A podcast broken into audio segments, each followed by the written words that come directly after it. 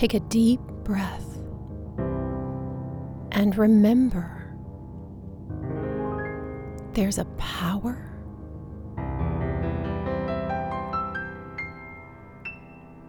breathing you.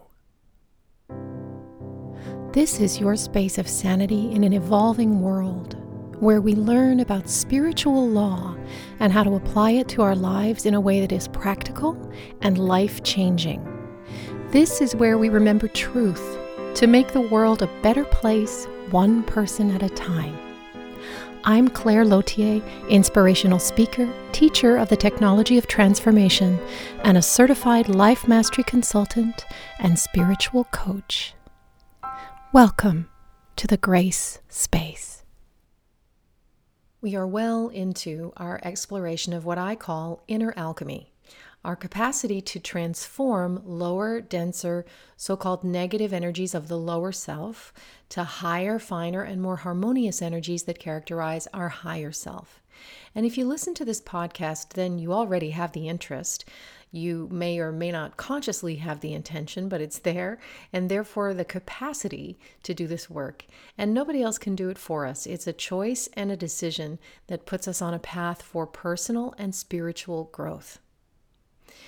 First, I want to make sure that we're clear that there's no judgment attached to lower or higher energies here. Spiritual growth is never about a denial or condemnation of the negative. It doesn't make us more spiritual to be in a, a, higher frequency range. We're already spiritual. Nothing can change that. We are spiritual beings in our essence. What we call negative in us is every bit as sacred as the rest of us. And it's helpful to remember that our shadows and darker aspects, by their very presence, are calling for healing and integration. They're what help us grow. We can only process those energies via unconditional love, acceptance, and surrender by allowing them the space to be seen and held rather than resisted and denied. Once you get the hang of this, even though at first it might seem counterintuitive, or even scary, you will access a deep well of compassion within yourself.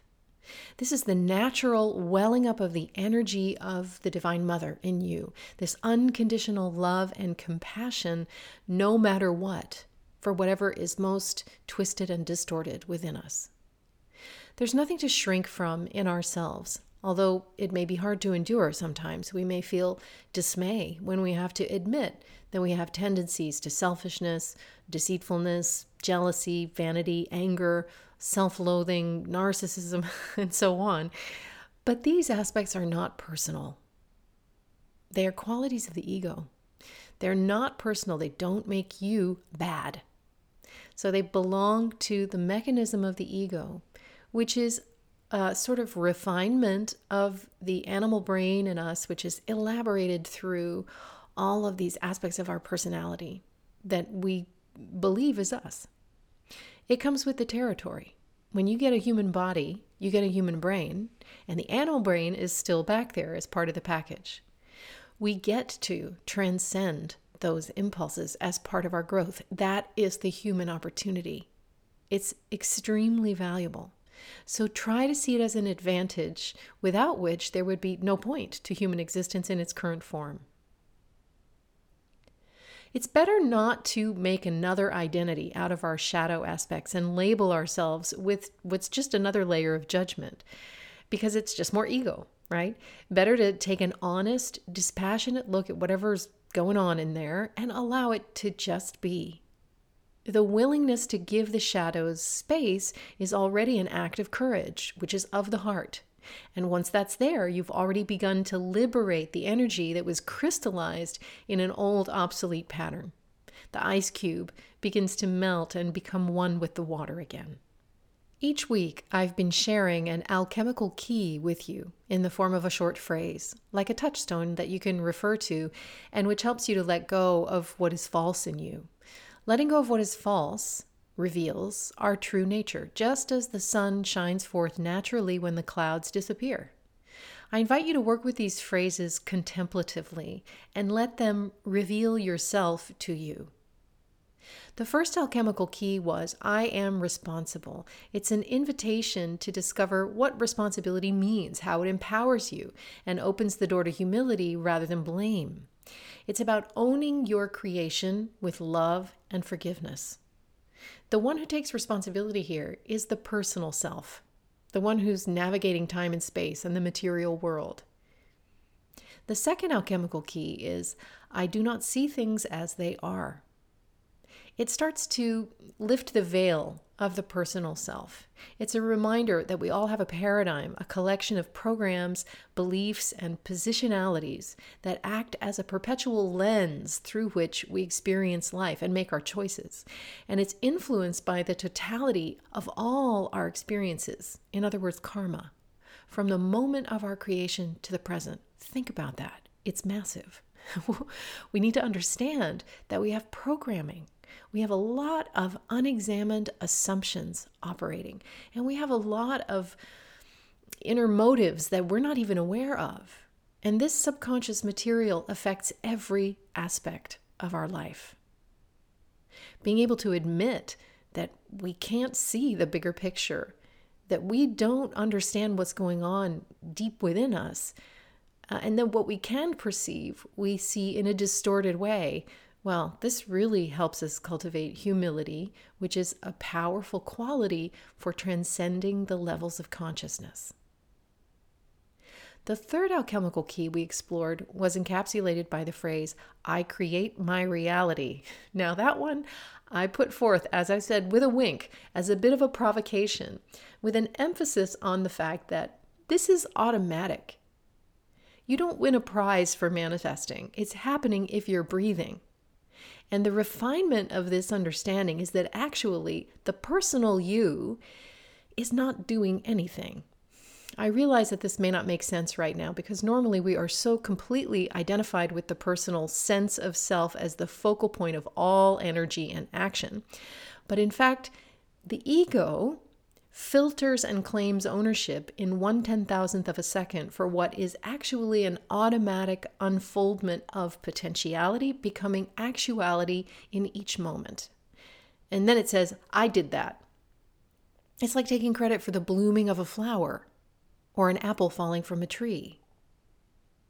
We are where we are with our current set of results by virtue of what we have become vibrationally, the total package which automatically magnetizes our reality as a consequence of the field of consciousness, not of any personal self. The person that we think we are, at the risk of going a little too deep here, actually does not exist. It is only a collection of programs and positionalities held together as an identity. Start to let go of those, and you undo the very basis of the ego. Try to sense this.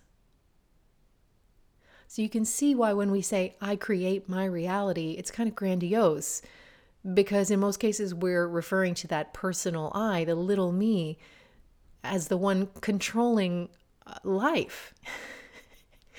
so the deeper question is really who is the I that creates? So, this key is an invitation to surrender the personal will and the personal agenda to divinity, divine will, which expresses through us according to our gifts and talents, which are translated into the language of our heart as longing, inspiration, and joyful, enthusiastic action when action is called for. When we're in alignment, that's what happens. And you can think back to moments in your life where, where you, you know that, you felt it. The little me can only get in the way of this. So when you work with this key, feel for the I behind the me, and you'll start to get a sense of where this is pointing. Let's take the first three keys and look at them together. As an extension of the Creator, I, as the personal self, am responsible for my reality in the sense that it is a consequence of my vibrational interaction with the field of consciousness and filtered through my karmic and perceptual lens. This being true, then I can solve any problem from within. That was our fourth key, because the outside is really inside. I shared with you a simple mantra that helps us let go of any subconscious memory or karma that is appearing as a problem in the outside world. And we're going to keep referring to that mantra, which is I'm sorry, please forgive me, thank you, I love you, as we continue in this series. Finally, in our last episode, we explored our inestimable value with the key I am already worthy, which points to the natural purity and impeccability of our true nature. This becomes obvious and apparent as we let go and disidentify from the programs and beliefs and positionalities of the personal egoic sense of self. The invitation with this key is to contemplate where you currently derive your sense of worthiness and deserving, and who it is in you that is seeking a sense of worth that is already and always inherent. You know, our true nature of purity and perfection doesn't have to be hard to connect to. We tend to think that we have to do something to get there. But there's nothing to do except except not do. Our true state is effortless, natural being. Awareness is automatic. To allow ourselves to be fully, completely present is a vacation from the stresses and worries of life, the preoccupations of the personal self. We have such an addiction to worry and anxiety and the all importance of the story of the personal self that we resist letting go of our self concept, even for a few minutes. It feels very uncomfortable to do that at first. It's the ultimate challenge to the sovereignty of the ego. It says, This is who you are. But think of those first few moments when you wake up in the morning, before you're aware of being anyone in particular, you know that moment. You're just aware of being. Then the familiar feeling of being yourself rushes in with all its habits and patterns of thought, and we get swept away by the demands of the day. This is typical, right? But it doesn't mean that we can't practice awareness in the whirlwind of everyday life. That is the real yoga. And today's alchemical key points us to that true contemplative practice that we all can do if we have the willingness. The phrase that I use as a pointer for this one is I choose to be free. I choose to be free. Well, there's inner freedom and there's outer freedom. We can look at it that way. You can have inner freedom without having outer freedom. But you can't have outer freedom unless you have some degree of inner freedom. Outer freedom might look like being free to go where you choose, to make your own schedule, to provide for your needs without constraint, to vote for your leader, to love whom you love, to express your creativity. It's outer directed. It's the freedom to be as you are and to make your own choices. And the degree to which you experience outer freedom depends on the degree of inner freedom you achieve. Inner freedom is classically called moksha or liberation. It's the knowing that you in your essence are beyond time, space, and limitation. It's an embodied knowing that you are one with Source, which supplies all your needs. That means you don't have to get anything from anyone. You don't depend on something external as your source, and you don't twist or distort yourself to get your needs met. You can stand in your truth and be yourself. You are free from craving, wantingness, neediness, which are associated with the belief that the source of happiness and fulfillment is outside of yourself. Freedom, well, it's one of my highest values, but that does not mean I'm embodying it fully yet. I'm working on it.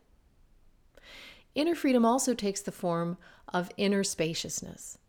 It's the space for responsiveness that you have inside, free from unconscious reactivity.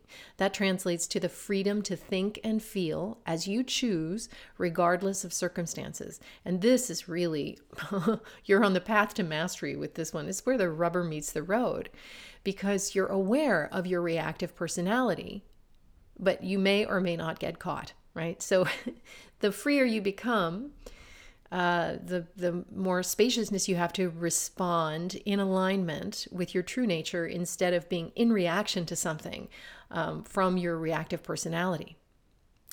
And so then you don't interpret events according to the distortions of perception. You don't make meaning that isn't there. In A Course in Miracles, it says that as we evolve spiritually, we move from perception to vision. In other words, we no longer interpret reality through the distorted lens of perception. We've forgiven ourselves, we've forgiven the world, and by grace, we are granted vision, true seeing, where divinity shines forth from everything and everyone. We see things as they really are, not as we see them. Inner freedom is freedom from the false self and consequent suffering. It doesn't mean you never experience pain, but you don't suffer through attachment or resistance. Being present to your feelings is simply allowing them to be. It's neither suppressing them nor holding on to them.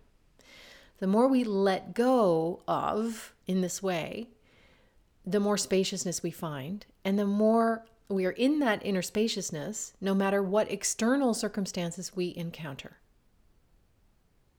Many people might see this level of freedom as unattainable and unrealistic, but we know that that's not true. There are many examples of people who have found freedom, moksha, liberation, through the extremity of horrific circumstances where their outer freedom was severely restricted or taken away.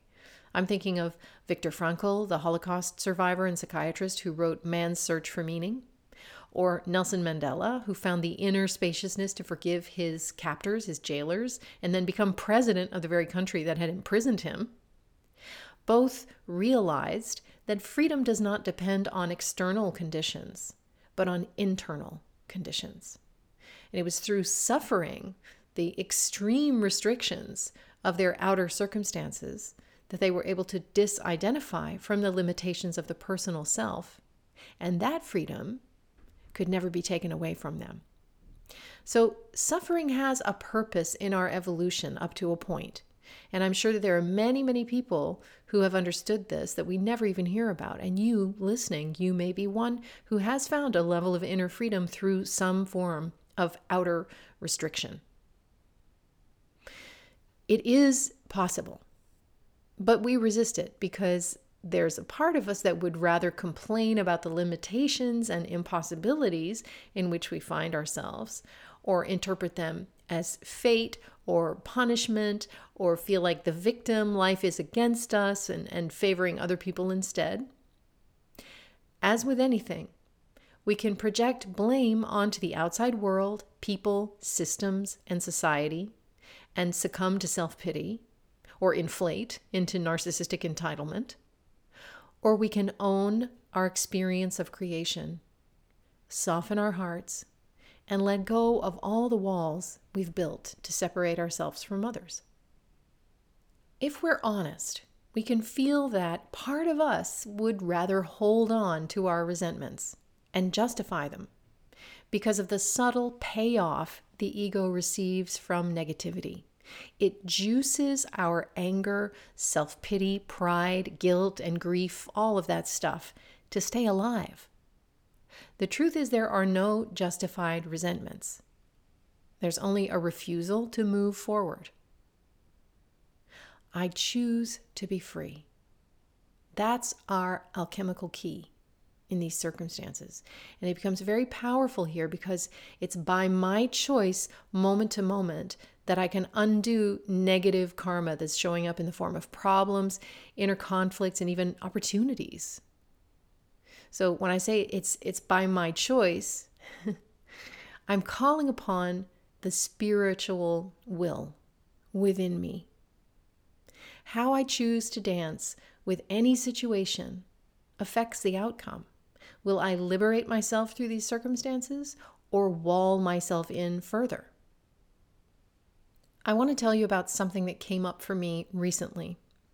And I'm summoning up my courage here because it's easier to talk about things from the past that I'm totally at peace with than it is to talk about things in this space, in the present, that reveal what I'm currently working through. So, right there, that's pride, vanity, the need to present a certain kind of public face or image, self concept, right? We've talked about that. And under that, there's the fear of being revealed as an imposter. You know who I really love and whom I've learned a lot from in this arena is Russell Brand. There's a guy who will undertake a fearless inventory of his psyche in public at about 100 miles an hour. so I want to tell you this story because it illustrates the choices that we have to make vis a vis certain temptations and pitfalls that we all have to navigate as we ascend in consciousness. This experience brought me face to face with the alchemical key I choose to be free.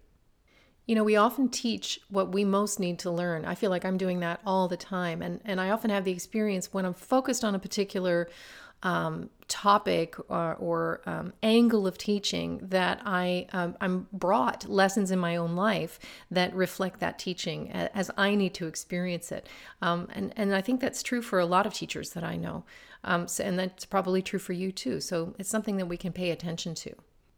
I was recently approached about participating in an independent film about personal growth in the spirit of a movie that you may remember called The Secret. Uh, full disclosure, I had applied for this opportunity because it seemed like a natural fit. They were looking for people in the world of personal and spiritual growth, speakers, teachers, so on. And it came through my inbox, and I thought, hmm, that sounds interesting. They had a couple of uh, really recognizable names in that world already on board. I filled out the application, which involved a good deal of writing and justifying why you would be a, a good fit and why you're aligned with the project. But again, it seemed like a no brainer. I turned it in, forgot about it. So my attitude is if it's meant to be, it'll be. Let the universe put me where I'm supposed to be.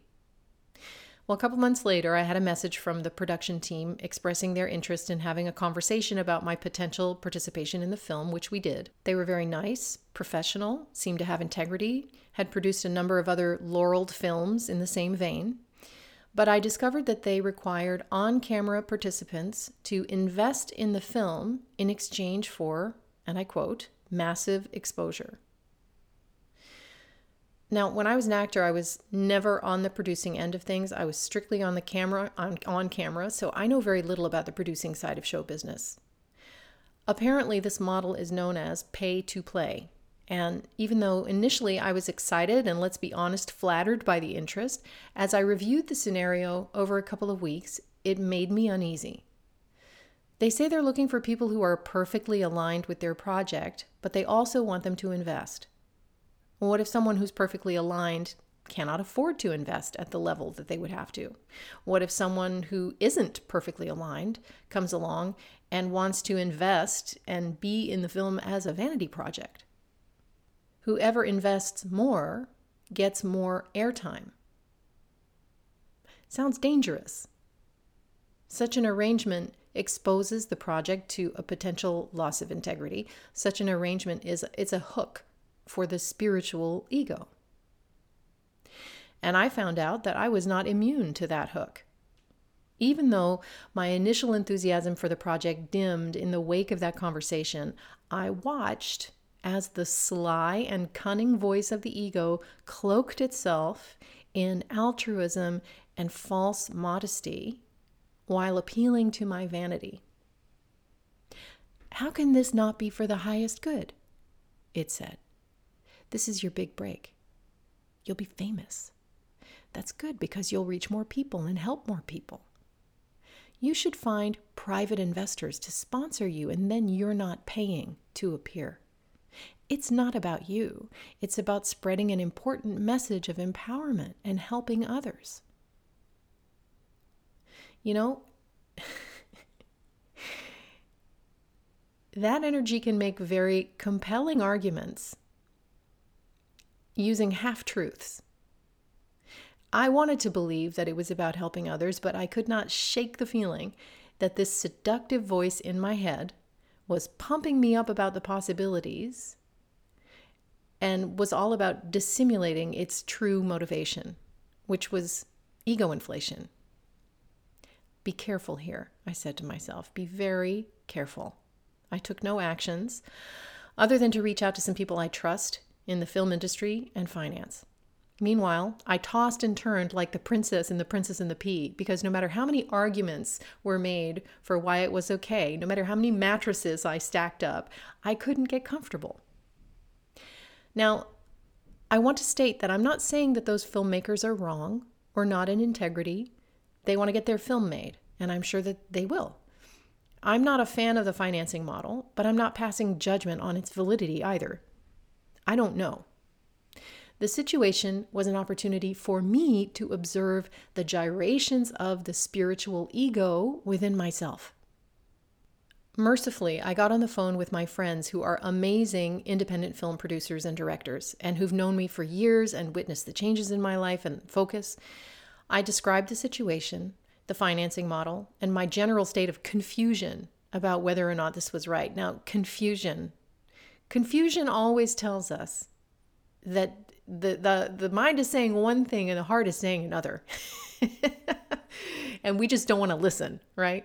So confusion that's always a clue. Uh, I even asked them if they knew of any private investors who would be interested in such a project. And they said very compassionately, don't do this. We advise against it. It's self promotion. It's basically a very expensive ad. Well, in one moment, this sober, clear eyed assessment exposed the true motivations of the ego self promotion. Which self are you promoting? because the true self needs no promotion, any more than gravity needs your help to keep your feet on the ground. So the promoting must be for someone else.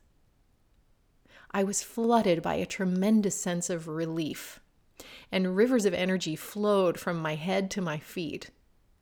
It was like waking up from a bizarre trance or semi possessed state. I thanked my friends from the bottom of my heart because, whether they realized it or not, they had cut through this confusion and emotional tangle that I was in with the sword of truth. Freed from the energetic spiderweb I had been struggling in, I pondered the temptation that had been presented. And it centered around this question of freedom. The ego always tempts us to look without, outside of ourselves, for everything.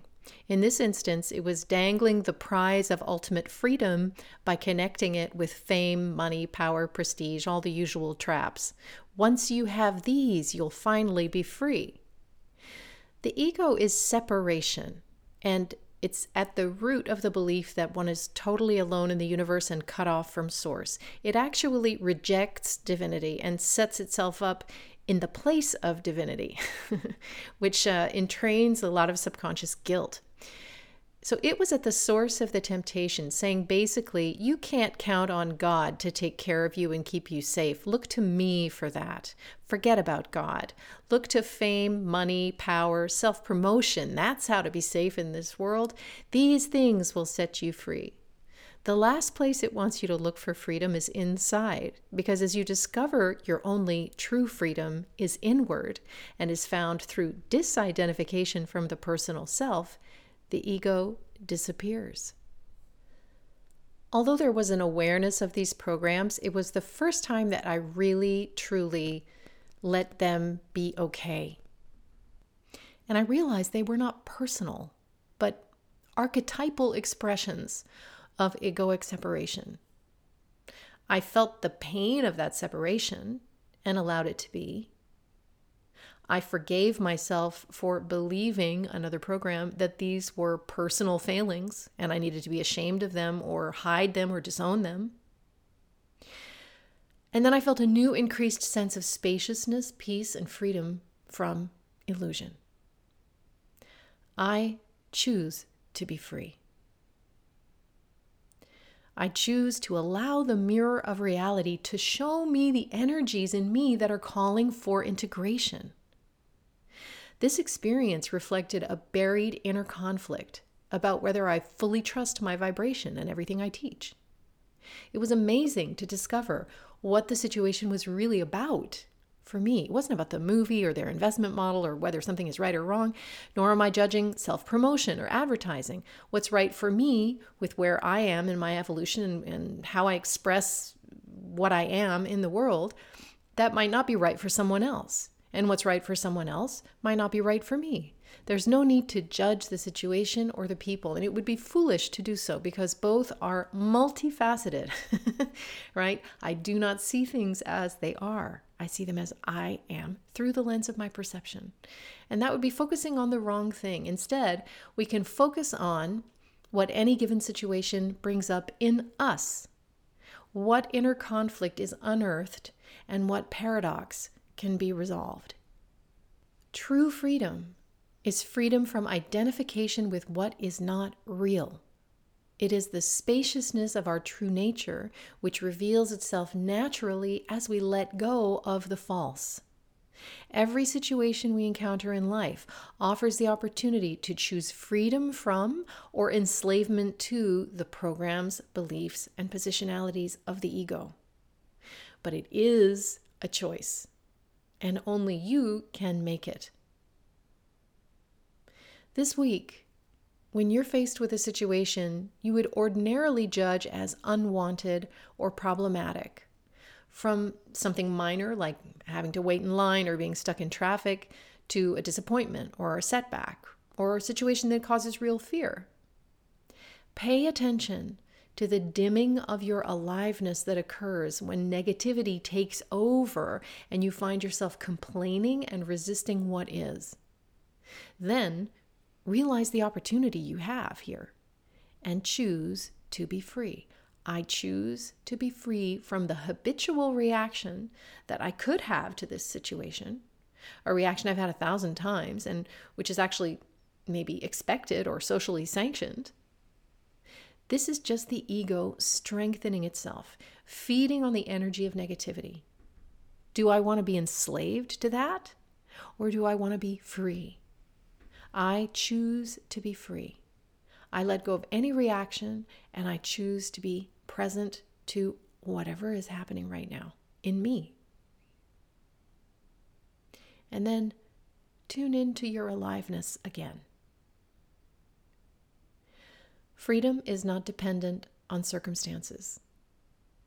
It is a choice, and every single one of us has the capacity to choose to be free. It's not out there, it's in here. Thank you for spending this time with me. I'll see you next time. Meanwhile, walk in grace. Thank you for joining me in the grace space, where you're always in the right place. If you love this podcast, I invite you to subscribe to it and submit a review if you feel called to do so. Also, be sure to sign up for my newsletter right here. I look forward to spending this time with you again next week. Meanwhile, I send you love and blessings. Bye for now.